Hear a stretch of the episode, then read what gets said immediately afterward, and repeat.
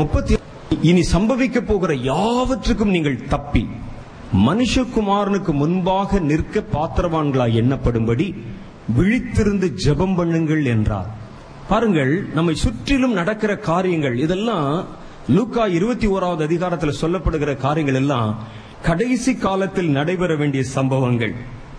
இயேசுடைய சீஷர்கள் இயேசு அமர்ந்திருந்த போது, மலையில் ஓய்வாய் அமர்ந்திருந்த பொழுது அவரிடத்தில் வந்து ஒரு காரியம் கேட்டார்கள். ஆண்டவரே, இந்த உலகம் முடிவதற்கு முன்பாக நடக்கும் அடையாளங்கள் என்ன என்று. நிறைய அடையாளங்களை அவர் அதிலே பட்டியல் போட்டுக் கொண்டே வருகிறார். கடல்களில் முழக்கமாயிருக்கும், சமுத்திரங்களில் அலைகள் கொந்தளிக்கும், பெரிய பெரிய சுனாமி அலைகள் புறப்படும், வானத்தின் சத்துவங்கள் அசைக்கப்படும், நட்சத்திரங்கள் வானத்திலிருந்து உதிர்ந்து விழும், அங்கே ஜாதிகளுக்கு விரோதமா ஜாதிகள் எழும்புவார்கள், ஜனங்களுக்கு விரோதமா ஜனங்கள் எழும்புவார்கள், அடையாளங்களை சொல்லிக்கொண்டே வருகிறார். அவர் சொல்லுகிற அடையாளங்கள் எல்லாம் மனுஷன் தன்னுடைய ஞானத்தினாலேயோ, மனுஷன் தன்னுடைய விஞ்ஞானத்தினாலேயோ, மனுஷன் தன்னுடைய ராணுவ படை பலத்தினாலேயோ தன்னை காத்துக்கொள்ள முடியாதபடிக்கான காரியங்கள். நீங்க நல்லா யோசிச்சு பாருங்க, இங்கே சொல்லப்படுகிற இயற்கை சீற்றங்கள். ஒரு நிலநடுக்கம் வந்துச்சுன்னா அந்த ராணுவத்தை வைத்து புதைந்து போன மரித்து போன சடலங்களைத்தான் எடுக்க முடியும் ஒழிய அந்த நிலநடுக்கங்களிலிருந்து தப்பித்துக் கொள்வதற்கு முடியாது, ராணுவத்தினால முடியாது. எவ்வளவு பெரிய படை இருந்தாலும், எவ்வளவு பெரிய ராணுவம் இருந்தாலும் அந்த ராணுவம் நிலநடுக்கத்திலிருந்து ஜனங்களை பாதுகாக்க போதுமானது அல்ல.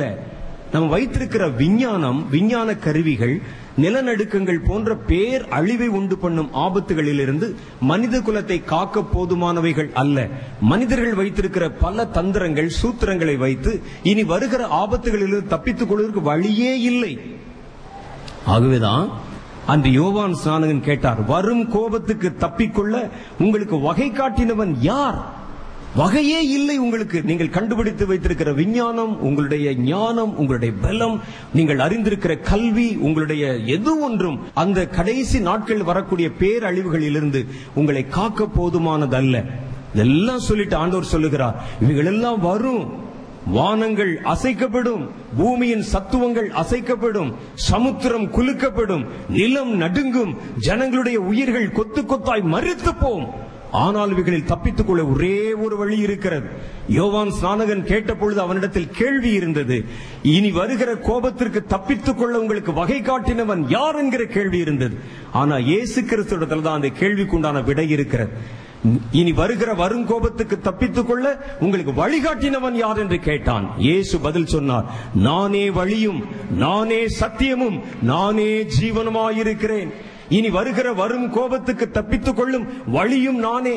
ஒருவன் என்னை பின் சென்றால் அவன் இருளிலே நடக்கிறவனை போல இல்லாமல் வெளிச்சத்தில் நடக்கிறவனை போல தெளிவாய் நடப்பான் என்று கர்த்தர் சொன்னார். அவர் தன் வாயை திறந்து சொல்லி இருக்கிற அவருடைய ஆலோசனை வார்த்தை சொல்லுகிறது, இனி சம்பவிக்க போகிற இவைகளுக்கெல்லாம் நீங்கள் தப்பி, வேற வழியே கிடையாது. உங்கள் ராணுவம் உங்களை தப்புவிக்க போதுமானதல்ல, உங்கள் ஞானம் உங்களை தப்புவிக்க போதுமானதல்ல, உங்களது பணம் உங்களை தப்புவிக்க போதுமானதல்ல, உங்கள் கல்வி உங்களை தப்புவிக்க போதுமானதல்ல. இவைகளுக்கெல்லாம் நீங்கள் தப்பி மனுஷகுமாரன் முன்பாக நிற்க பாத்திரவான்களாய் எண்ணப்படும்படி விழித்திருந்து ஜெபம் பண்ணுங்கள். விழித்திருந்து ஜெபம் பண்ணுங்கள்.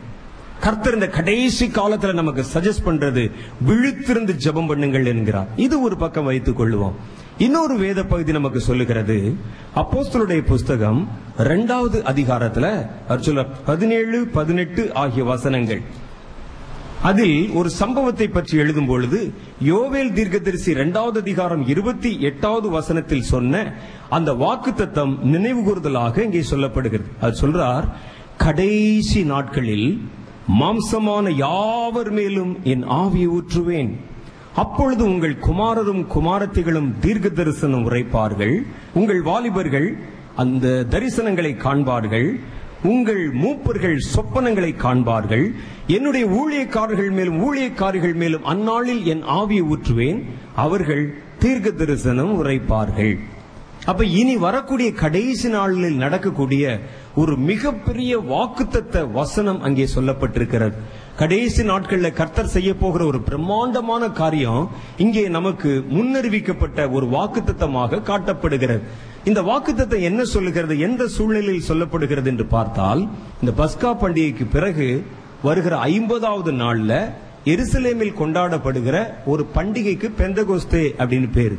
இந்த பெந்தகோஸ்தே என்ற நாள் வந்த பொழுது பண்டிகை ஆசரிப்பதற்காக உலகத்தின் பல பகுதிகளிலிருந்தும் அல்லது சிதறிப்போன பல இடங்களிலிருந்தும் எருசலேமுக்கு யூதர்கள் அங்கே கடந்து வந்தாங்க. யூதர்கள் மாத்திரமல்ல, பல்வேறு புறஜாதியாரும் அந்த திருவிழாவை கொண்டாடுவதற்காக வந்திருந்தார்கள். பஸ்கா பண்டிகை ஆசரிக்கப்பட்டு கொண்டிருக்கிற அந்த நாள்ல அதற்கு முன்பாக ஆண்டவர் தம்முடைய சீடர்களுக்கு ஒரு காரியம் சொன்னார்.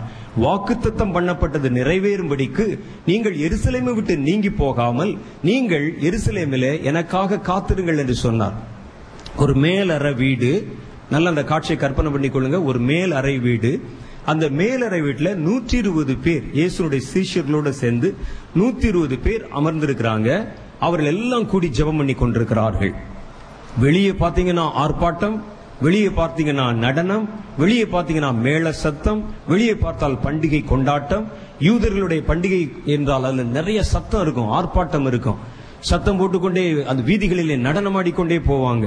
அப்படி எல்லாம் நடந்து கொண்டிருக்கிற நேரத்துல திடீர் அந்த மேல் அறை வீட்டுல ஒரு சப்தம் உண்டாச்சு. இந்த சத்தம் வழக்கமான சத்தத்தை போலல்ல. நூற்றி இருபது பேர் மேலும் வானம் திறக்கப்பட்டு பரிசுத்த ஆவியானவர் நெருப்பை போல இறங்கினார். அவர்கள் கூடியிருந்த இடம் அசைக்கப்பட்டது. அன்றியும் நாவு மயமாய் தோன்றுகிற, பிரிந்திருக்கிற நாவை போல தோன்றுகிற நெருப்பு ஒவ்வொருடைய தலையின் மேலும் காணப்பட்டது.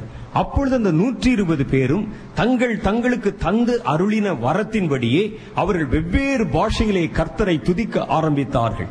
இந்த துதியின் சப்தம் மேல் மாடியிலிருந்து எழும்பின உடனே ரோட்ல வீதியிலே நின்று கொண்டிருந்த ஜனங்கள் இந்த வித்தியாசமான சப்தத்தை கேட்டு அந்த மாடி அறையை நோக்கி வேகமாக ஏறி போனார்கள். ஆயிரக்கணக்கான பேர் அந்த இடத்துல மேலே ஏறி போய் பார்த்தா வீதியெல்லாம் அங்கே பண்டிகை கொண்டாடி கொண்டிருக்கிறாங்க. ஒரு கூட்டம் ஜனங்கள் மாத்திரம் இங்கே முக்காடு போட்டுக் கொண்டு முழங்கால் படியிட்டுக் கொண்டு ஜபம் பண்ணி கொண்டு வித்தியாச வித்தியாசமான வெவ்வேறு விதமான பாஷைகளிலே அவர்கள் தேவனை துதித்து ஆண்டவரிடத்திலே பேசிக் கொண்டிருக்கிறாங்க. அங்கே கூடியிருந்த ஜனங்கள் பல்வேறு பாஷைக்காரர்கள் அந்த இடத்துல கூடியிருந்தாங்க. அவர்கள் எல்லாம் இதை பார்த்து ஆச்சரியப்பட்டு, இவர்கள் எல்லாம் கலிலேயராகிய மனுஷர் அல்லவா, இவர்களுக்கு வேறு மொழி தெரிவதற்கு வாய்ப்பில்லையே, இவர்கள் எல்லாம் நம்முடைய ஜென்ம பாஷையிலே பேச கேட்கிறோம் என்று சொல்லி ஒருவரோடு ஒருவர் வியந்து கொண்டார்கள். எப்போதுமே அதுல ரெண்டு விதமான கூட்டம். இன்னொரு கூட்டம் சொன்னாங்க, விடிந்து இவ்வளவு நேரம் ஆகியும் இவர்கள் குடித்த அந்த குடி மயக்கத்திலிருந்து இன்னும் வெளியே வரவே இல்லையே, அப்படி என்னடா அது ஒரு மாதிரியான வசதியான சரக்கா, இவ்வளவு நேரம் போதையில இருக்கிறாங்கன்னு சொல்லி அவர்கள் பேசிக்கொண்டாங்க. ஏனென்றால் சிலருக்கு நம்மை குறித்த காரியங்கள் புரியும், பலருக்கு அது புரியாது. அவன் அவனுக்கு என்ன தெரியுமோ, குடிகாரனுக்கு நம்முடைய நடவடிக்கை பார்த்தா குடிகாரன் போலவே தெரியும், திருடனுக்கு நம்மை பார்த்தால் திருடன் போலவே தெரியும், விபச்சார கள்ளனுக்கு நம்மை பார்த்தால் விபச்சார கள்ளன் போலதான் தெரியும். உங்களுடைய பார்வை எப்படி இருக்கும்? அங்கே கூடியிருந்த குடிகாரர்கள் பேசிக்கொண்டாங்க. இவரெல்லாம் குடித்து கூத்தடித்து கும்மாளமிட்டு விடிந்து இவ்வளவு நேரமாகியும் இன்னும் அந்த போதையிலே இருக்கிறார்கள் என்று சொல்லி அவர்கள் ஒருவரோடு ஒருவர் வியந்து கொண்டார்கள். இவர்கள் இவ்விதமாக ஒருவருக்கு ஒருவர் அவர்கள் பல்வேறு விதமான கருத்துக்களை பரிமாறிக்கொண்டிருந்த பொழுது அவர்கள் நடுவில் காணப்பட்ட அந்த உயர்ந்த ஸ்தானத்தில் இருக்கும் அந்த பேதுரு என்ற அப்போஸ்தலன் எழுந்து, அவர் அவர் நல்ல வயதானவர், வயது விருத்தாபமானவர், பதினோரு சீஷர்களோடும் எழுந்து கையமர்த்தினார். அவர்கள் சொன்னார், அங்கே சொன்னாரு, நாங்கள் குடித்திருக்கவில்லை, வெறித்திருக்கவில்லை, குடிமயக்கத்தில் புலம்பிக் கொண்டிருக்கவில்லை. யோவேல் தீர்க்கதரிசி அன்று சொன்ன அந்த வாக்குத்தத்தம் நிறைவேறும்படி கடைசி நாட்களில் மாம்சமான யாவர் மேலும் என் ஆவியை ஊற்றுவேன்.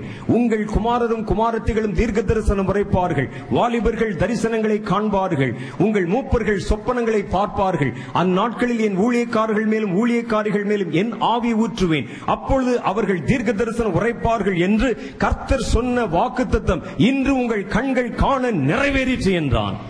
அதை கேட்டபோது எல்லாரும் ஆச்சரியப்பட்டாங்க. ஓ, அதுதான் நிறைவேறிச்சான்னு சொன்னாங்க. நான் இந்த வசனத்தை எடுத்து பல முறைகள், முப்பத்தி ரெண்டு வருஷம் கர்த்தருடைய ஊழியத்தில் சேரேன், பல சபைகளில் நான் அபிஷேக கூட்டத்திற்காக பிரசங்கம் பண்ணி இருக்கிறேன், பேசி இருக்கிறேன். ஆனால் சில வருஷத்திற்கு முன்பாக இந்த இந்த குறிப்பிட்ட பகுதியை நான் எடுத்து பிரசங்கம் பண்ணுவதற்காக நான் எடுத்து தியானித்துக் கொண்டிருந்த பொழுது கர்த்தருடைய மெல்லிய குரல் என்னிடத்தில் கேட்டது. அவர் சொன்னாரு, இந்த வசனத்தை நீ ரொம்ப வேகமா படிக்காத, நிதானமா படி, இதில் என்ன எழுதியிருக்கிறது என்று பார், என்ன எழுதியிருக்க சொல்லு அப்படின்னு கேட்டார். அப்ப நான் ஆண்டோட்ட சொன்னேன், ஆண்டோரே, நீர் உம்முடைய பரிசுத்த ஆவியை ஊற்றும் பொழுது வாலிபர்கள், குமாரர்கள், குமாரத்திகள் எல்லாருமே அந்த அபிஷேகம் ஊற்றப்பட்டு அவர்கள் எல்லாம் தீர்க்க தரிசனம் உரைப்பார்கள் என்று எழுதியிருக்குன்னு. அப்ப ஆண்டவர் சொன்னார், இந்த அபிஷேகம் தான் நான் சொன்ன இந்த அபிஷேகம் தான் முதல் நூற்றாண்டு திருச்சபை துவங்குவதற்கு முன்பாக ஊற்றப்பட்ட அபிஷேகமா அல்லது இது வேறொரு அபிஷேகத்தை பற்றி குறிப்பிடுகிறதா என்று கேட்டார். அப்பதான் நான் கர்த்தர் ஏதோ ஒரு காரியத்தை பொடி வைத்து கேட்கிறார் என்று நான் ஆண்டவரிடத்தில் கேட்டு நான் அவர்கிட்ட கேட்டேன், இதுக்கு என்ன விளக்கம் தெரியல ஆண்டவரை சொல்லுங்க. அப்ப ஆண்டவர் சொன்னார், அன்று பேதுரு எழுந்து சொன்னான், இது கடைசி நாட்களில் ஊற்றுகிற தீர்க்க தரிசன அபிஷேகம் என்று இல்லை, நான் பேதுருவின் காலத்தில் திருச்சபையின் துவக்க காலத்தில் ஊற்றின அபிஷேகம் என்பது இந்த அபிஷேகத்தில் இந்த வித்தியாசமானது. அந்த அபிஷேகத்துல நல்லா புரிந்து கொள்ளுங்கள், ஒன்பது வரங்கள் இருந்தது. எத்தனை வரம்? ஒன்பது வரம், ஆவியின் வரங்கள் ஒன்பது. அதை குறித்து கொரிந்தியரின் புத்தகத்துல பன்னிரெண்டாவது அதிகாரத்துல நிறைய சொல்லி இருக்குது. அந்த ஆவியினாலே ஒருவனுக்கு ஞானத்தை போதிக்கும் வசனமும் அறிவை உணர்த்தும் வசனமும் தீர்க்க தரிசனம் உரைத்தலும் அப்புறம் இன்னும் ஆவிகளை பகுத்தறிதலும் என்று ஒன்பது விதமான வரங்கள் போட்டிருக்கு. ஆனா யோவேல் மூலமாக கடைசி நாட்களில் நான் என் ஜனத்தின் மேல் ஊற்றுவேன் என்று சொன்ன இந்த அபிஷேகத்துல ஒரே ஒரு வரம் மாத்திரம்தான், தீர்க்க தரிசன வரம் என்ற ஒற்றை வரம் மாத்திரம்தான் இங்கே சொல்லப்பட்டிருக்கிறது. இதுல பற்பல பாஷை குறித்த வரம் சொல்லப்படவில்லை, அந்நிய பாஷை பற்றி இங்கே சொல்லப்படவில்லை. அங்கே வேதத்தில் சொல்லுது, கடைசி நாட்களிலே மாம்சமான யாவர் மேலும் என் ஆவி ஊற்றுவேன், அப்பொழுது உங்கள் குமாரரும் குமாரத்திகளும் தீர்க்க தரிசனம் உரைப்பார்கள். அல்லேலூயா! வாலிபர்கள் தரிசனம் காண்பார்கள். தரிசனம் என்பது தீர்க்க தரிசனத்தின் ஒரு பகுதி. உங்கள் மூப்பர்கள் சொப்பனம் காண்பார்கள். சொப்பனம் காண்பது தீர்க்க தரிசனத்தின் வரப்போகிற காரியத்தை குறித்து கர்த்தர் காண்பிக்கிற ஒரு தீர்க்க தரிசனத்தின் வேறொரு ஃபார்மேஷன் அது. அந்நாட்களில் என் ஊழியக்காரர்கள் மேலும் ஊழியக்காரிகள் மேலும் என் ஆவியை ஊற்றுவேன். ஊழியக்காரன் ஊழியக்காரிகள் என்றாலே அவர்கள் அபிஷேகம் பண்ணப்பட்டவங்களா தான் இருப்பாங்க, இருக்கணும். வேதம் சொல்லுகிற ஊழியக்காரர்கள் அவர்கள் மேலேயும் நான் வேறொரு அபிஷேகத்தை ஊற்றுவேன் அப்படின்னா இரண்டாவது முறை நான் அவர்கள் மேல் ஒரு அபிஷேகத்தை ஊற்றுவேன், அப்பொழுது உங்கள் ஊழியக்காரர்கள் ஊழியக்காரிகள் யாவரும் தங்கள் வாய் திறந்து தீர்க்க தரிசனம் உரைப்பார்கள். அல்லேலூயா! இது இந்த பேதுரு சொன்ன காலத்துல இது நடந்ததான்னு கேட்டார். இல்ல, இது நடக்கல. பேதுரு சொன்ன காலத்தில் இறங்கின அபிஷேகம் அவர் அங்கே சொன்ன இந்த அபிஷேகம் அல்ல. ஏனென்றால் இந்த அபிஷேகத்துல முழுக்க முழுக்க தீர்க்க தரிசன அபிஷேகம் தான் இருக்கிறது, தீர்க்க தரிசன வரம் தான் இருக்கிறது. வேற பற்பலை பாஷை பேசுகிற வரம் இல்லை, ஆவிகளை பகுத்தறியும் வரத்தை குறித்து சொல்லவில்லை, ஞானத்தை போதிக்கும் வார்த்தை வசனம் அறிவை உணர்த்தும் வசனத்தை பற்றி சொல்லல. இங்கே சொல்லப்படுகிற முழுமையுமே தீர்க்க தரிசன வல்லமை குறித்து மாத்திரமே சொல்லப்பட்டிருக்கிறது. அப்ப ஆண்டவர் சொன்னாரு, திருச்சபைகள் துவக்க காலத்துல அவர்களுக்கு மேல் ஊற்றப்பட்ட அபிஷேகத்திற்கும் இனி கடைசி நாட்களிலே என் ஜனத்தின் மேல் நான் பொழிந்தெழுவதற்காக வைத்திருப்பதாக வாக்குத்தத்தம் பண்ணின யோவேல் தீர்க்கதரிசியின் மூலமாக முன்னுரைத்த அபிஷேகத்திற்கும் வித்தியாசம் இருக்கிறது. இந்த அபிஷேகம் வாலிபர்கள் மேல் இறங்கி வந்தால் அவருடைய கண்களை திறந்த தரிசனங்கள் காண வைக்கும். ஹல்லேலூயா! அது உங்கள் குமாரர்கள் மேலும் குமாரத்திகள் மேல் இறங்கி வந்தால், குமாரர் குமாரத்திகள்லாம் யாருன்னு கேட்டா குழந்தைகளை பற்றி எழுதியிருக்கிறது. அது வாலிபர்களை அல்ல, குழந்தைகளைத்தான் குமாரர்கள் குமாரத்திகள் என்று சொல்றாங்க. உங்கள் குழந்தைகள் மேல் அந்த அபிஷேகம் இறங்கி வந்தால் அவர்கள் தீர்க்க தரிசனம் உரைப்பார்களாம். அல்லேலூயா! இனி வருகிற கடைசி நாட்களில உங்கள் திருச்சபையில கர்த்தருடைய பிள்ளைகளுடைய குடும்பங்கள்ல பாருங்க, உங்கள் குழந்தைகளுடைய கண்கள் திறக்கப்படும், உங்கள் சிறு பிள்ளைகள் வாய் திறந்து தீர்க்க தரிசனம் உரைப்பார்கள். கர்த்தர் சொல்லுகிற வார்த்தை அன்று ஒரு சாமுவேல் சொன்னா இன்றைக்கு ஒவ்வொரு குடும்பத்திலும் ஒவ்வொரு திருச்சபையிலும் ஒவ்வொரு ஆண்டவரை நேசிக்கும் கர்த்தருடைய குடும்பங்களிலும் சாமுவேல்களை கர்த்தர் திரளா எழுப்ப போகிறார். ஹல்லேலூயா! அந்த நாட்களிலே என் பிள்ளைகள் மேல் குமாரர்கள் மேலும் குமாரத்திகள் மேலும் அந்த அபிஷேகத்தை நான் ஊற்றும் பொழுது அவர்கள் தன் வாயை திறந்து எனக்காக தன் வார்த்தைகளை வெளிப்படுத்துவார்கள் என்று சொல்லுகிறார். அடுத்து உங்கள் வாலிபர்கள் மேல் அந்த அபிஷேகம் இறங்கினா அவன் கண்கள் திறக்கப்பட்டு தரிசனங்களை காண போகிறார்கள். வயோதிபர்கள் மூப்பர்களை பாருங்கள், கர்த்தர் அவர்களையும் விடவில்லை. மூப்பர்கள் சும்மா வந்து உட்கார்ந்திருக்க வேண்டாம், அவர்களுக்கும் கர்த்தர் ஒரு தீர்க்க தரிசன ஊழியத்தை தருகிறார். கொஞ்சம் வயசாச்சுனாலே சொல்லுவாங்க, உங்க மாதிரி என்னால பிரிஸ்கா வேலை செய்ய முடியாதுங்க. வயதான பெரியவர்களை பாருங்கள், வீட்டுல அப்படியே தூங்கிட்டே இருப்பாங்க, ஒரு ஈஸ்ட் சேர் போட்டு தூங்கிட்டே இருப்பாங்க, தூக்கம் வரும் உங்களுக்கு அந்த வயசுல. ஆண்டவர் சொல்றாரு, நீ வயதானவனா இருந்து உனக்கு தூக்கம் வந்தா பரவாயில்ல, தூங்கு, அதுவும் ஒரு ஊழியம். நீ தூங்கும் பொழுது நான் உன்னுடைய சொப்பனத்திலே உன்னோடு பேசுவேன். அல்லேலூயா! உன்னை விட்டு வைக்க மாட்டேன். முழிச்சிருந்தாலும் தீர்க்க தரிசனம், தூங்கினாலும் தீர்க்க தரிசனம். அல்லேலூயா!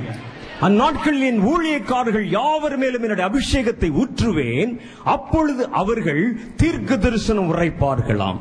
தீர்க்கதரிசிகள் தீர்க்க தரிசனம் உரைத்தவர்கள் என்ற ஒரு கூட்டம் இருந்தது போக, சுவிசேஷகன் இனி தீர்க்க தரிசனம் உரைப்பான், சபை போதகன் இனி தீர்க்க தரிசனம் உரைப்பான். ஏற்கனவே தீர்க்க தரிசனம் உரைக்கிற தீர்க்க தரிசிகள் தங்களுடைய தீர்க்க தரிசன வாயத்திறன் தீர்க்க தரிசனம் உரைப்பாங்க. மேய்ப்பர்கள், அப்புறம் இந்த டீச்சர்ஸ், இந்த போதகர்கள், மிஷினரிகள், கர்த்தருடைய ஊழியத்தை சேர எந்த ஊழியக்காரனாக இருந்தாலும் கர்த்தருடைய இந்த வார்த்தை வாக்குத்தத்தம் நிறைவேறுகிற காலத்தில் தன் வாயை திறந்து தீர்க்க தரிசனம் உரைப்பான். இனி வருகிற சுவிசேஷகன் தீர்க்க தரிசன சுவிசேஷகனாயிருப்பான். இனி வருகிற சபை போதகன் தீர்க்க தரிசன சபை மேய்ப்பனாயிருப்பான். இனி வருகிற சபை போதகன் இனி அவன் தேவனுடைய ஆவினால் நிரப்பப்பட்ட தீர்க்க தரிசன போதகனாயிருப்பான். அப்ப நமக்கு ஒரு கேள்வி வருகிறது, ஆண்டவரே, நடுப்பட்ட காலத்துல, அந்த திருச்சபையின் காலத்துல அவர் திரளாய் சுவிசேஷகர்களை எழுப்பினார், சுவிசேஷர்களை அனுப்பினார். நீங்க போங்க, உலகத்தின் எல்லா இடத்திற்கும் புறப்பட்டு போங்க, நீங்கள் புறப்பட்டு போய் சகல ஜாதிகளுக்கும் என் சுவிசேஷத்தை அறிவித்து அவர்களை சீஷராக்குங்கள் என்று அவர்களுக்கு அவர் கற்பித்தார். ஆனா கடைசி நாட்கள் அவர் பார்த்தா திரளாய் சுவிசேஷர்கள் அல்ல, தீர்க்கதரிசிகள் எழுப்ப போறாராம். ஏன் தீர்க்கதரிசிகள் எழுப்பணும்? அவருக்கு ஒவ்வொரு காலகட்டத்திலும் ஒவ்வொரு விதமான ஊழியக்காரர்கள் தேவைப்படுகிறார்கள். ஒவ்வொரு விதமான ஊழியக்காரர்களுடைய ஊழியம் அவருக்கு தேவைப்படுகிறது. புதிய ஏற்பாட்டு காலத்தில், திருச்சபை தோற்றுவிக்கப்பட்ட காலத்தில், மனம் திரும்புதலின் வார்த்தையும் கர்த்தருடைய ரட்சிப்பும் ஜனங்களுக்கு பிரஸ்தாபம் பண்ணப்பட வேண்டிய காலத்தில் கர்த்தர் சுவிசேஷகர்களை எழுப்பினார். கடைசி காலம் வரும்பொழுதோ அவர் யாவரையும் அவருடைய தீர்க்கதரிசிகளாக மாற்றுகிறார். ஏன் மாத்தணும்? எதுக்கு இவ்வளவு தீர்க்க தரிசி? எதுக்கு? சில கேட்கலாம், எங்க சபையில ஒரு தீர்க்க தரிசியை வச்சுட்டு நாங்க படுற பாடு இருக்குதே, எங்க குடும்பத்துல ஒரு தீர்க்க தரிசியை வச்சுட்டு நாங்க படுற பாடு இருக்குதே. ஆண்டவர் சொல்லுறார், இனி ஒவ்வொருவனும் தீர்க்க தரிசியா மாறுவான்.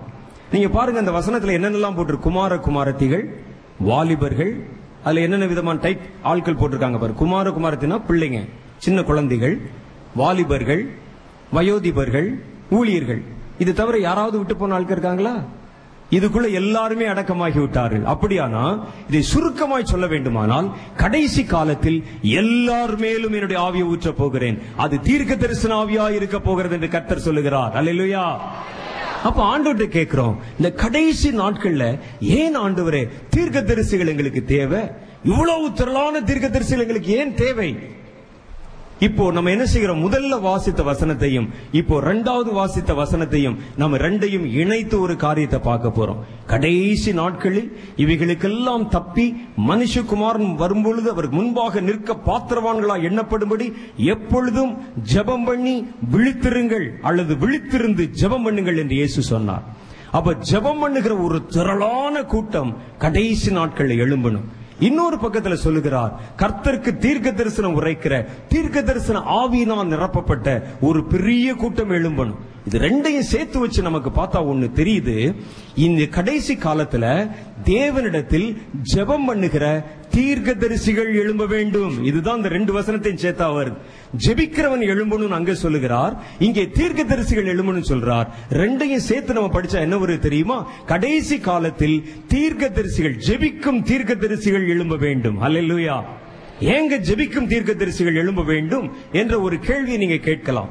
ஒவ்வொருவருடைய ஜெபத்திற்கும் ஒவ்வொரு வித்தியாசம் உண்டு. ஆசாரியனுடைய ஜெபத்திற்கும் விசுவாசியினுடைய ஜெபத்திற்கும் வித்தியாசம் உண்டு.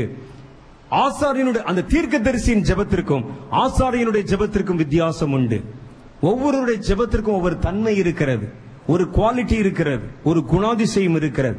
தீர்க்கதரிசிகளின் ஜெபம் என்பது வித்தியாசமானது, மேலானது, உயர்ந்தது, மற்ற எல்லாரும் செய்ய வேண்டிய ஜெபத்திலிருந்து மாறுபட்ட ஒரு கோணத்தை உடையது.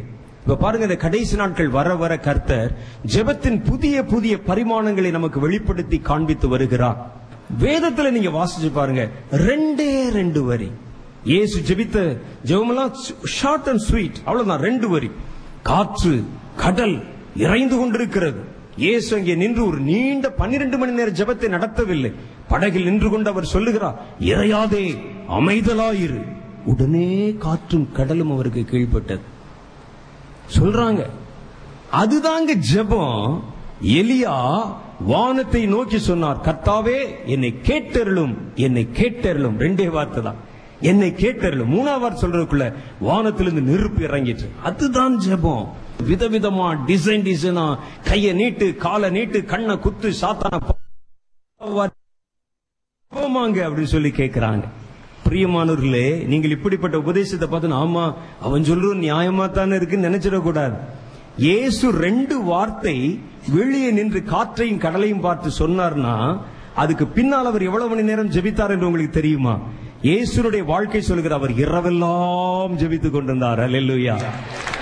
நீ வெறும் ரெண்டு வார்த்தையை வைத்துக் கொண்டு நீ காற்றையும் கடலையும் பார்த்து இறையாதே அமைதலாறு சொன்னா காற்றுக்கும் கடலுக்கும் நீ இரையாகி விடுவாய் என்பதை கவனத்தில் வைத்துக் கொள்ள வேண்டும். இவர் ஜெபிக்கவே மாட்டாராம், காலாட்டிட்டு படுத்திருப்பாராம், கடல்ல போவாராம், படகுல போவாராம், திடீர்னு சொல்லி காற்றும் கடலும் அலையும் கொந்தளிக்குமாம், இவர் எழுந்து நின்று இறையாதே அமைதலாறு சொல்லுவாராம். நாங்கள் என்ன சொல்றோம்? அதையாவது சொல்லையா, அதையும் சொல்ல மாட்டேங்கிற நீ, அதையாவது சொல்லு, அதையும் சொல்ல மாட்டேங்கிற. வேதத்தில் எழுதியிருக்கிறது, இயேசுவின் வாழ்க்கை ஜெபத்தினால் நிறைந்தது. அவர் பகலெல்லாம் பிரசங்கம் பண்ணினார், இரவெல்லாம் அவர் ஜெபம் பண்ணினார்.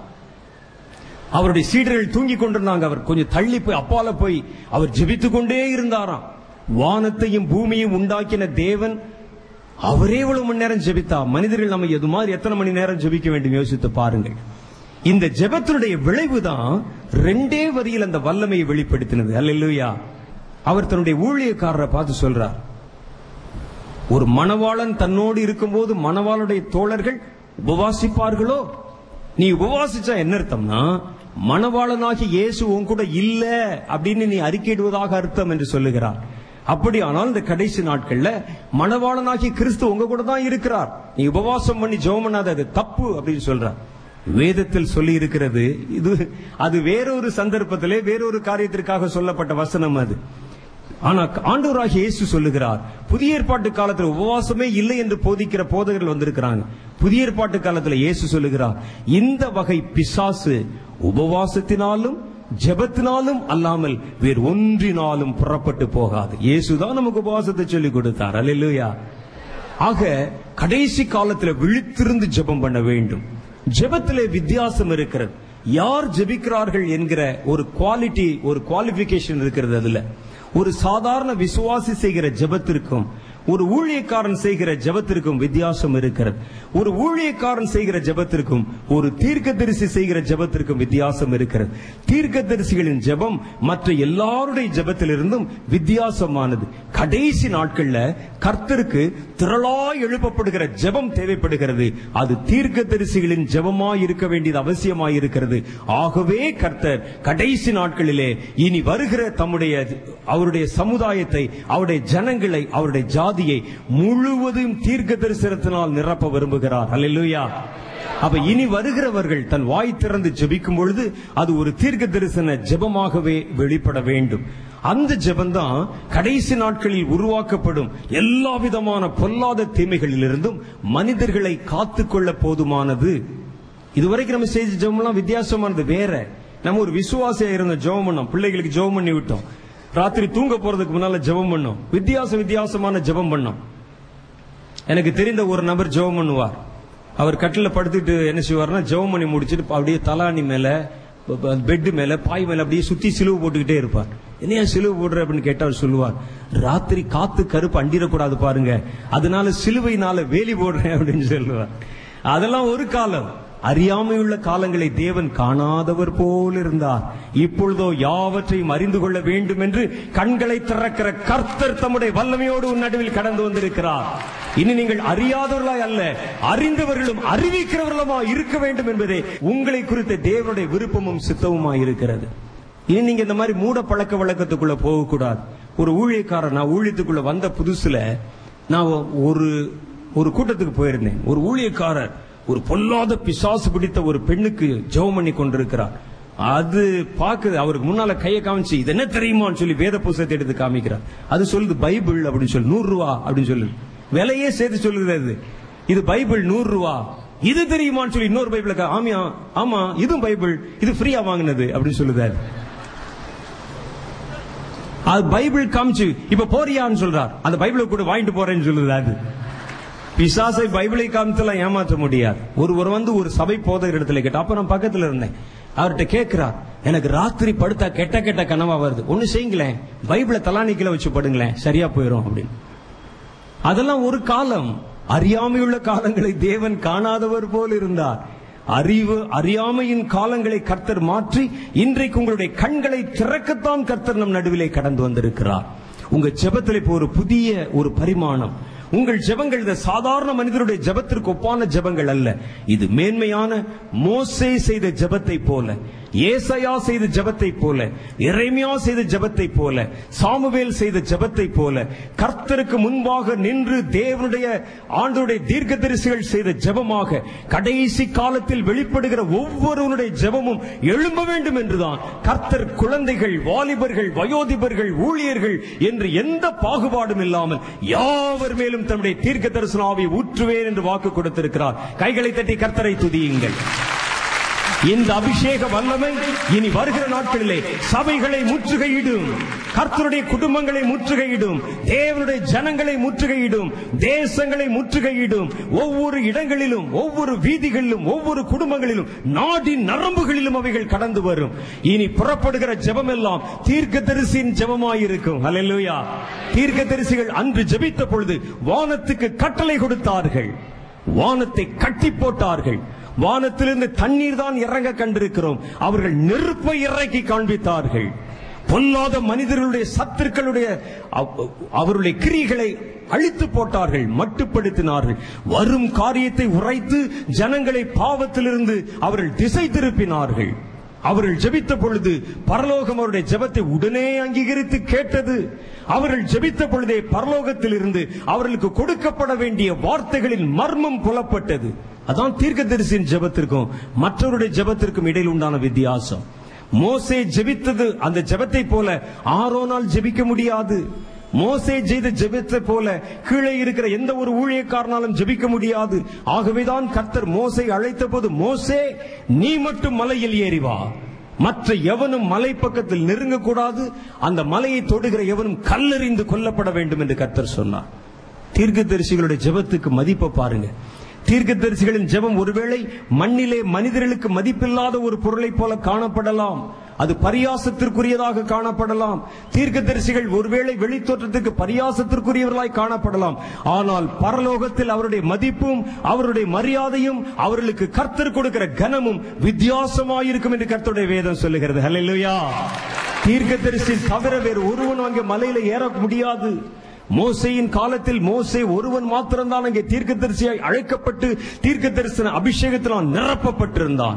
கர்த்தர் சொன்ன ஆரோன் கூட வரக்கூடாது, இந்த மலையை ஆரோன் கூட தொடக்கூடாது, மோசே நீ மட்டும் என்னிடத்தில் ஏறி வா என்றார். அதான் தீர்க்க தரிசன ஜெபத்தின் வித்தியாசம், விசேஷம். உங்களுக்கு இதெல்லாம் கேட்க ஆசையா இருக்கும். என் ஜெபத்தையும் கர்த்தர் அதே போன்ற ஒரு தீர்க்க தரிசியின் ஜெபமாய் மாற்றி ஏற்றுக்கொள்வாரா?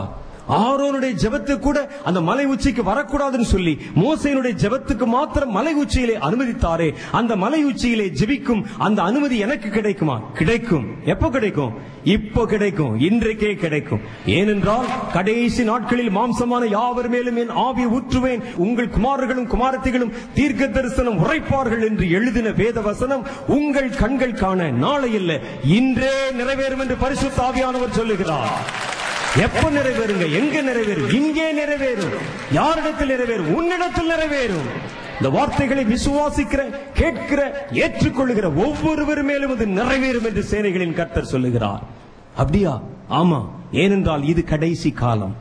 வானத்தின் சத்துவங்கள் அசைக்கப்பட ஆரம்பித்து விட்டன, சூறாவளி காற்றுகள் சுழன்று அடிக்க ஆரம்பித்து விட்டன, சுனாமி அலைகள் எழும்ப ஆரம்பித்து விட்டன, ஜனங்கள் கூட்டம் கூட்டமா கொத்து கொத்தா மரணத்தின் பிடியிலே விளிம்பிலே போய் விழ ஆரம்பித்து விட்டார்கள், தேசங்கள் கதற ஆரம்பித்து விட்டன, பசி, பஞ்சம், பட்டினி, வறுமை எல்லாம் நடந்து கொண்டிருக்கிறது.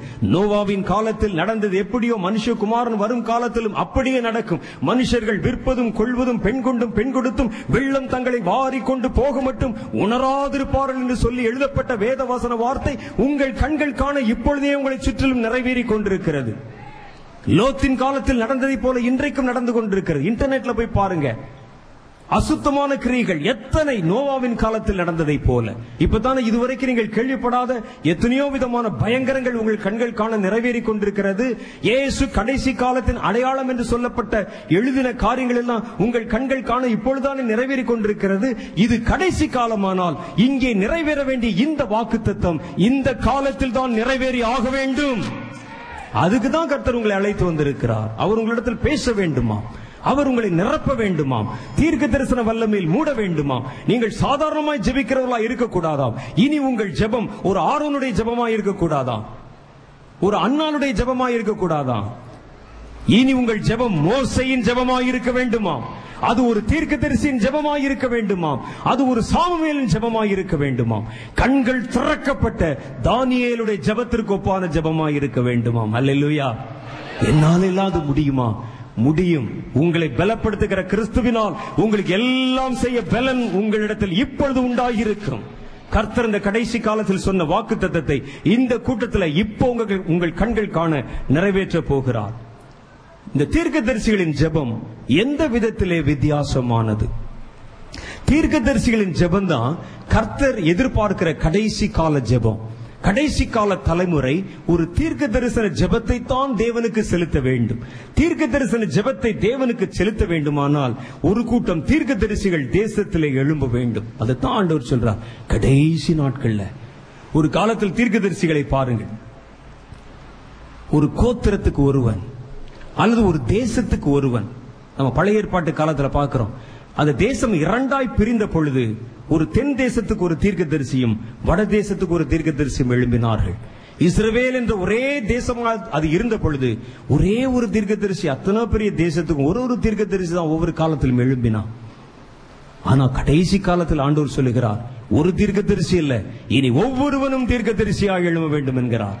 ஏன் ஆண்டவரே? ஏனென்றால் இனி என்னுடைய ஜெபதூப கலசத்தை நிரப்ப ஒரு மோசையினுடைய ஜெபம் மாத்திரம் அல்ல, ஒவ்வொருவனும் மோசையினுடைய ஜெபத்திற்கு ஒப்பான ஜெபத்தை என் தூப கலசத்தில் வந்து கொட்ட வேண்டும். கடைசி நாட்கள் இது நடக்க வேண்டும் என்று கர்த்தர் எதிர்பார்க்கிறார். அதைதான் வேதவசனம் சொல்லுது. தீர்க்க தரிசிகளின் ஜெபம் மற்றவருடைய ஜெபங்களிலிருந்து வித்தியாசமானது. ஏனென்றால் தீர்க்க தரிசிகள் ஜெபிக்கும் பொழுதே தேவனுடைய நினைவுகளை அறிந்து கொள்கிறார்கள். தேவன் என்ன நினைக்கிறாரு நம்ம ஜெபம் பண்ணும் போது. ஆனால் சாதாரண மனிதர்கள் ஜெபிக்கும் போது பாருங்களேன், அவர்கள் தாங்கள் நினைக்கிறதை தான் வெளிப்படுத்துவார்கள்.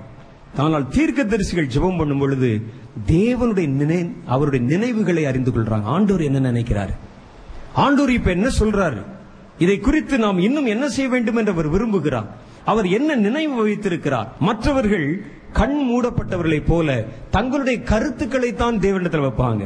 அவர் என்ன நினைக்கிறாருங்கிறது அவங்களுக்கு புரியாது. இவங்க சொல்லிட்டு இருப்பாங்க. அப்படியே கடையில, இந்த மளிகை கடையில போய் ஒரு பெரிய பட்டியல் கொடுக்கற மாதிரி கொடுத்துட்டே இருப்பாங்க. ஆண்டவரே, என் பிள்ளைகளுக்கு கல்யாணம் ஆகணும், என்னுடைய கணவருக்கு ஒரு நல்ல ஒரு நிரந்தரமான வேலை கிடைக்கணும், எங்க வீட்டினுடைய வறுமையெல்லாம் மாறணும், ஆண்டவரே ஏழ்மை மாறணும், அது மாறணும், இது மாறணும் சொல்லி ஆரம்பிச்சு ஜெபிச்சு கொண்டே போவார்கள். கர்த்தர் சொல்றார், நீங்கள் ஜெபிக்கும் பொழுதே தேவனுடைய இருதயத்தை அறிந்து கொள்ள வேண்டுமானால் நீங்கள் ஒரு தீர்க்கதரிசியாக இருந்தா தான் முடியும். மோசே ஜெபிக்கிறார் பாருங்கள். உபாகம புஸ்தகம் ஒன்பதாவது அதிகாரத்தில் பதினெட்டு பத்தொன்பது இருபது ஆகிய வசனங்கள். நீங்கள் கர்த்தரை கோபப்படுத்துவதற்கு நீங்கள் அவருடைய சமூகத்திலே பொல்லாப்பு செய்து நடப்பித்த உங்கள் சகல பாவங்களின் நிமித்தமும் நான் கர்த்தருக்கு முன்பாக முன்போல இரவும் பகலும் நாற்பது நாள் விழுந்து கிடந்தேன். நான் அப்பம் புசிக்கவும் இல்லை, தண்ணீர் குடிக்கவும் இல்லை. ஒருவன் தீர்க்க தரிசினா அவன் ஜெபிக்கிறவனாக இருக்கணும். பல பேர் பாருங்க, நான் தீர்க்க தரிசனம் சொல்றேன், அது இதுன்னு சொல்லுவாங்க. ஆனா அவருடைய வாழ்க்கையில கர்த்தரிடத்தில் ஜெபிப்பதற்கும் காத்திருப்பதற்கும் போதுமான சமயங்களை ஒதுக்க மாட்டாங்க. மோசே சொல்லுகிறார், முன்பு போல நாற்பது நாட்கள் இரவும் பகலும் நான் அவருடைய சமூகத்திலே விழுந்து கிடந்தேன். நான் அப்பம் புசிக்கவும் இல்லை, தண்ணீர் குடிக்கவும் இல்லை.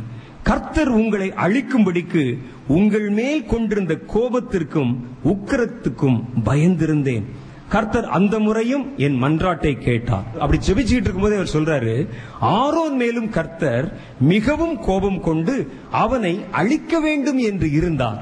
இவர் மற்றவங்களுக்கு ஜெபம் பண்ணும்போது அவருக்கு தெரியுது, கர்த்தர் ஆரோன் மேலேயும் கோபமா இருக்கிறார். அவருடைய மனசு அவருக்கு புரிஞ்சிருச்சு.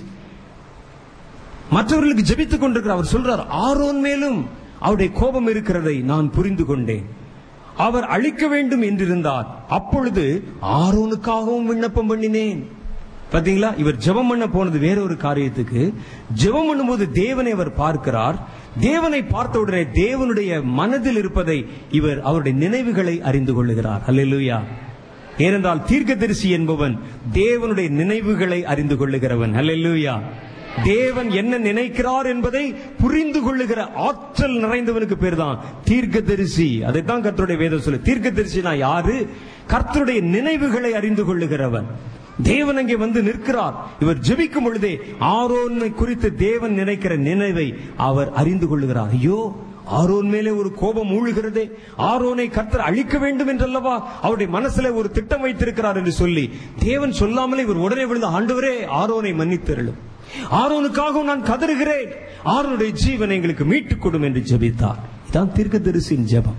இனி உங்களுடைய ஜெபத்தில் ஒரு புதிய பரிமாணம் தோன்றும். பாருங்கள், நீங்கள் ஜெபிக்க ஆரம்பிக்கும் பொழுதே தேவன் எதற்காக ஜெபிக்க வேண்டும் என்று விரும்புகிறார், உங்கள் தேசத்தை குறித்து என்ன நினைவுகளை வைத்திருக்கிறார், உங்களுடைய பட்டணத்தை குறித்து என்ன நினைவு வைத்திருக்கிறார், உங்களுடைய கிராமத்தை குறித்து என்ன நினைவு வைத்திருக்கிறார், உங்களுடைய குடும்பத்தை குறித்து என்ன நினைவு வைத்திருக்கிறார், உங்களுடைய சபையை குறித்து என்ன நினைவு வைத்திருக்கிறார் என்கிற அவருடைய நினைவுகளையும் நீங்கள் புரிந்து கொண்டு உங்களுடைய ஜெபத்தில் அந்த நினைவுகளுக்காக நீங்கள் ஜெபிக்க போகிறீர்கள். அல்லேலூயா.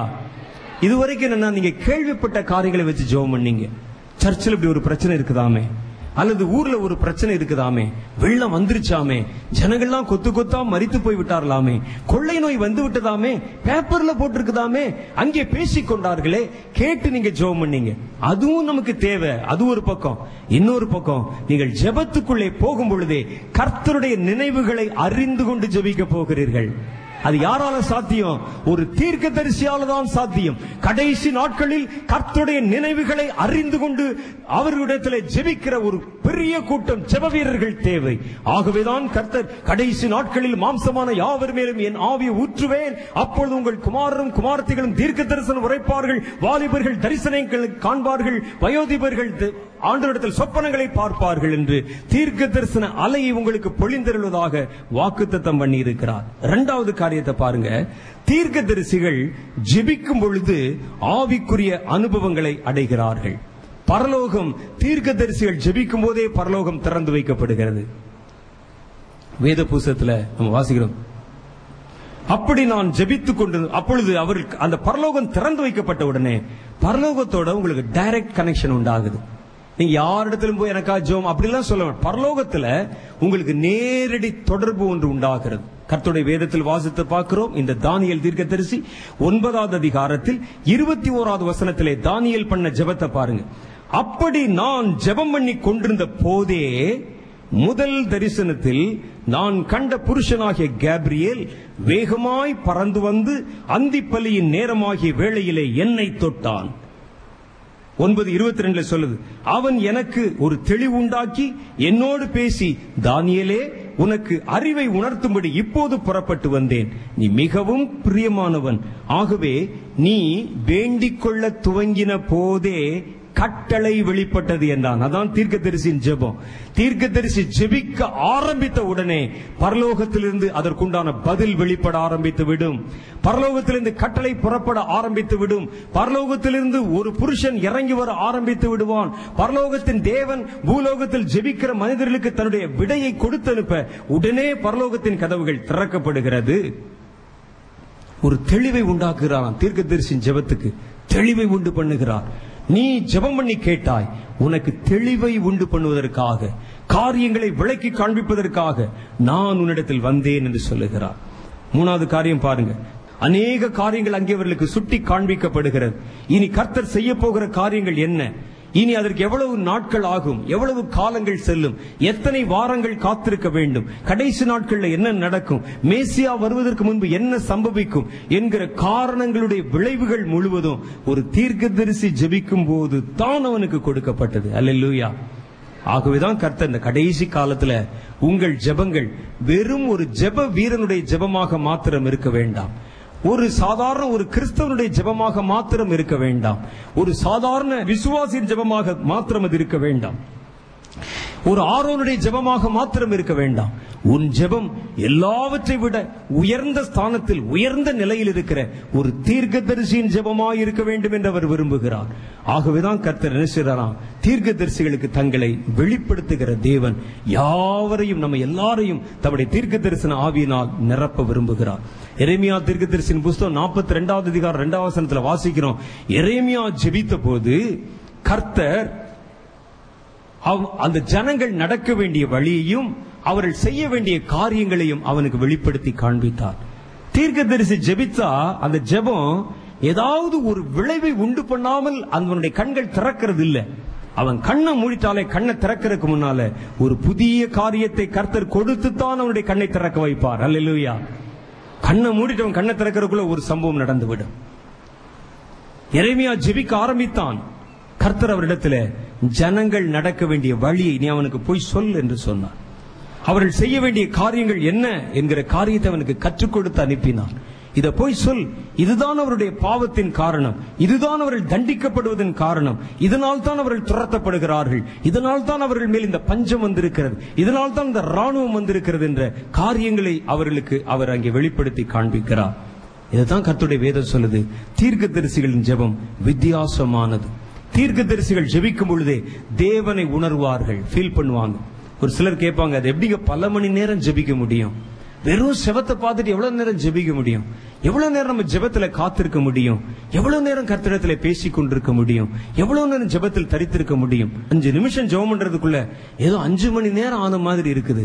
அரை மணி நேரம் ஜெபிக்க வேண்டும் என்றால் பட்டியல் வைத்துக் கொண்டு ஜெபித்தால் கூட அரை மணி நேரம் ஜெபிப்பதற்குள்ள மூச்சுக்கு எங்களுக்கு முட்டிடுது, ஜெபிக்கவே முடியல. இன்னும் சில சொல்லுவாங்க, ஜெபிக்க ஆரம்பிச்சா தூக்கம் வந்துருது பிரதர், எங்களுக்கு அப்படியே தூங்கிடுறோம் அப்படிம்பாங்க.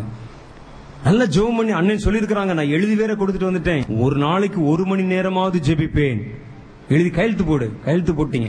நீங்க நினைக்கிறீங்க கையெழுத்து போட்டா யாரு பார்க்க போறா? நீ இது யாரும் பாக்குறதுக்காக வாங்குற கையெழுத்து இல்ல. நீங்க கையெழுத்து போடும்போது பரலோகம் உங்களை பாத்துருது, ரெஜிஸ்டர் பண்றாங்க, உங்க பேரை போட்டு ஒரு மணி நேரம் ஒவ்வொரு நாளும் எழுதிடுறாங்க. நீங்க அங்க பரலோகத்துக்கு கையெழுத்து போட்டு கொடுக்குறீங்க.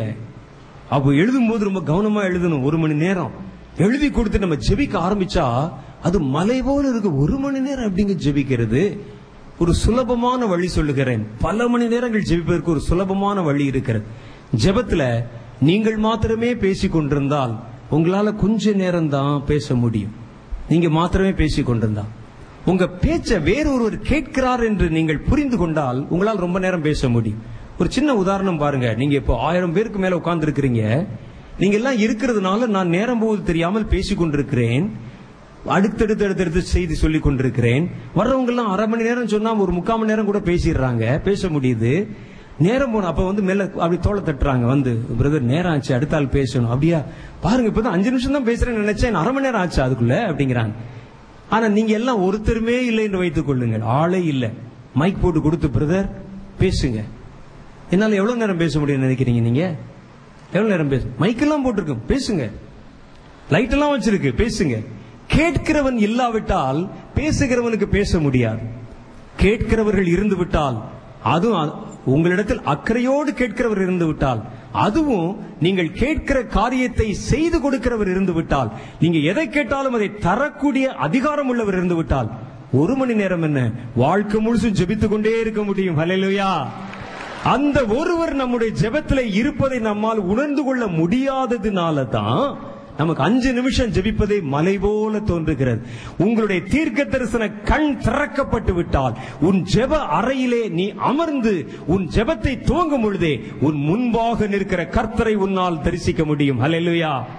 அவர் உன்னுடைய பிரச்சனைகள் எல்லாவற்றுக்கும் தீர்வானவர், முடிவானவர் என்பதை புரிந்து கொள்ள முடியும். அவர் உன்னுடைய ஜெபத்தை கரிசனையோடு கவனித்து கேட்கிறார் என்பதை தெரிந்துவிடும். உங்கள் பேச்சை ஒருத்தர் கேட்கிறார், அவர் செவி கொடுத்து கேட்கிறார் என்று தெரிந்துவிட்டால் உங்கள் ஜெபத்தை நிறுத்த உங்களுக்கு மனமே வராது.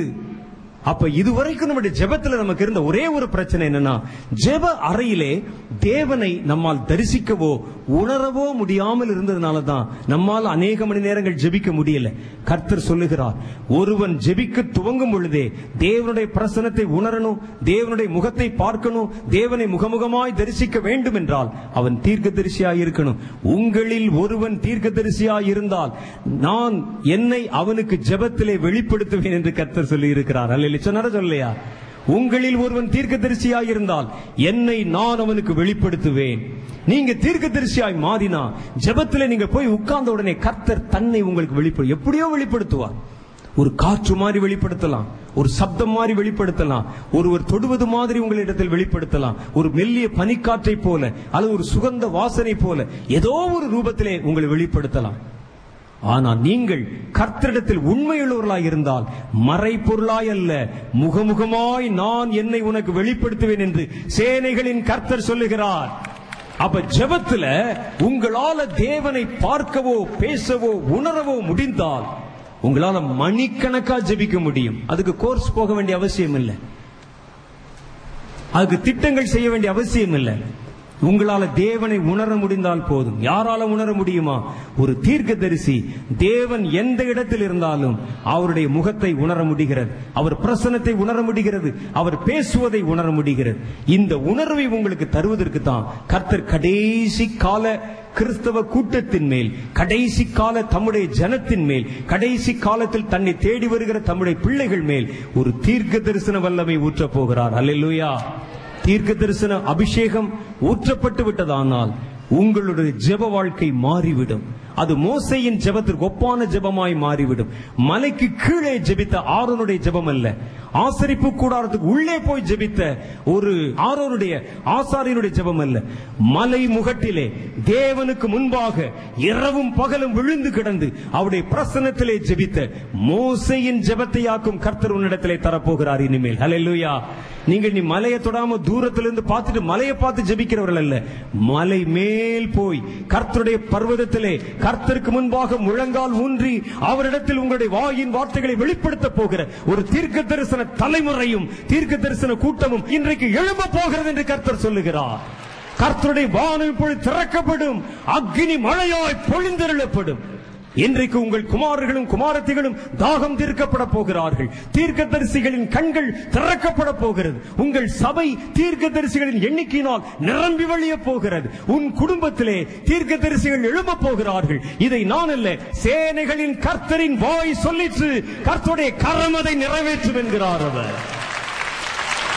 மாம்சமான யாவர் மேலும் என் ஆவி ஊற்றுவேன், உங்கள் குமாரர்கள் குமாரத்திகள் தீர்க்க தரிசனம் உரைப்பார்கள், வாலிபர்கள் தரிசனங்களை காண்பார்கள், மூப்பர்கள் சொப்பனங்களை காண்பார்கள். அந்நாட்களில் என் ஊழியக்காரர்கள் மேலும் ஊழியக்காரிகள் மேலும் என் ஆவியை ஊற்றுவேன், அவர்களும் தீர்க்க தரிசனம் உரைப்பார்கள் என்று சொல்லி இருக்கிற காலம் இதுவே. இன்றைக்கு இல்லாவிட்டால் வேறு என்றைக்கு? நீங்கள் இல்லாவிட்டால் வேறு யார்? உன் சபை இல்லாவிட்டால் வேறு ஏது? நீ இல்லாவிட்டால் வேறு எந்த ஊழியக்காரன்? கர்த்தர் உன்னை குறித்து தான் தீர்க்க தரிசனமாக எழுதியிருக்கிறார். ஊழியக்காரனே, உனக்கு நான் ஒரு அபிஷேகத்தை வைத்திருக்கிறேன், அது தீர்க்க தரிசன அபிஷேகமாயிருக்கிறது. இந்த கூட்டத்தில் இருக்கிற வாலிபனே, உன்னை குறித்து தான் கர்த்தர் யோவேல் தீர்க்கதரிசியின் மூலமாய் முன்னறிவித்திருக்கிறார். வாலிபனே, உன் கண்களை தொட்டு திறந்து உனக்கு ஒரு புதிய தரிசன கண்களை தரப்போகிறேன். ஏனென்றால் நீ ஒரு கடைசி கால தலைமுறை, கடைசி கால சந்ததி, கடைசி கால வாலிபன். உன்னை நான் எதிர்நோக்கி காத்திருக்கிறேன். இன்று வானம் திறக்கப்படும், வானத்தின் சத்துவங்கள் திறக்கப்படும், நீங்கள் கூடியிருக்கிற இடம் அசைக்கப்படும், நெருப்பு மழையாய் ஊற்றப்படும். அது தீர்க்க தரிசன வல்லமையாய் இருக்கும். இளைஞர்களே, இவ்வளவு நேரம் நம்ம தேவனை சந்தோஷத்தோட, மகிழ்ச்சியோட, கம்பீரத்தோட பாடி ஆராதிச்சோம் இல்லையா? இது நிச்சயமா அனைவருக்கும் ஆசீர்வாதமா இருந்திருக்கும். ஜெபம் நம்ம வாழ்க்கையில எவ்வளவு ஒரு முக்கியமாக காரியமாக இருக்கிறதோ அதே போல துதியும் ஆராதனையும் ரொம்ப ஒரு முக்கியமான காரியமாக இருக்கிறதுன்றது அனைவரும் அறிஞ்சிட்டு இருப்பீங்க. அது மட்டும் இல்லாமல் தேவனுடைய வார்த்தையை கேட்டோம், தேவனுடைய வார்த்தையை கேட்டதின் மூலமாக ஆண்டவருடைய இரண்டாம் வருகைக்கு நீங்க அனைவரும் ஆயத்தமாயிருங்க. இதோ நான் சீக்கிரமா வருகிறேன் என்று ஆண்டவர் சொல்லியிருக்கிறாரு. அவருடைய வருகை சமீபமா இருக்கு, நீங்க அனைவரும் ஆயத்தப்படுங்க. சரி நேயர்களே, மீண்டும் நான் உங்களை அடுத்த நிகழ்ச்சியில சந்திக்கிறேன். அது வரைக்கும் உங்களிடமிருந்து விடைபெறுவது உங்கள் அமளி தீபிகா. நன்றி.